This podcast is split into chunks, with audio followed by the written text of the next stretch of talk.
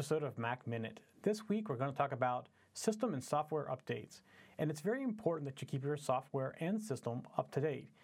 New releases come out all the time. Lots of times they are fixing some vulnerability type patches, especially when it comes to the actual Mac operating system, because that is constantly coming out with new well upgrades as well but there's a fi- uh, fixes in there as well. So like the Java, the recent Java fix that came out, that's very important. That wasn't something that Apple did, but they used that software, so they have to make sure they give you an update for that software. So it's very important to do that, and it's actually very simple on a Mac. And you probably noticed down your bar this little thing, and you may have even used this called the App Store. And you see on mine, I have two right here in this little red dot. And that two means I have two updates that are waiting to come down. So I'm going to go ahead and I'm going to load the App Store. And we're going to see what updates that I have. And you'll see at the very top, the very last thing up here says updates. So I'm going to come and click on the updates. And it's going to know who I am, since I'm not really myself right now.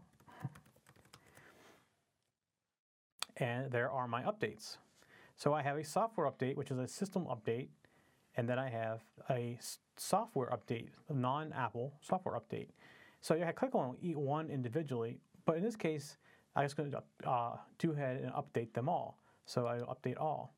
Now sometimes when you update the system, and it wants to confirm who I am, sometimes when you update the system, you'll see a little thing here. It says reboot required. So it's something to take notice of. If you see it says reboot required, and it's right here. Let me move this out of the way so you can see me.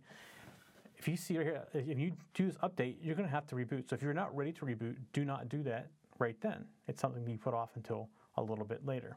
So you saw how fast that was. I've updated two software packages just that quickly. That's all I want to cover this week is updates. And it's, it's something you should do regularly when you get updates. So if you see down here on the App Store, the little number right here, go take a look at it. And if you have it requires reboot, set some time aside to do the upgrades. They come out, uh, I get generally do updates probably like once a week. Uh, so something you should always check for. But the nice thing about that badge, it comes up the number two that I had, is it tells you when something is there for you to have to do. So that's it for this week. It was just upgrading your software. We'll see you next week on Mac Minute. For show notes for this show, contacts, and more, go to the TechZen.tv website where you can get show notes for all of our shows.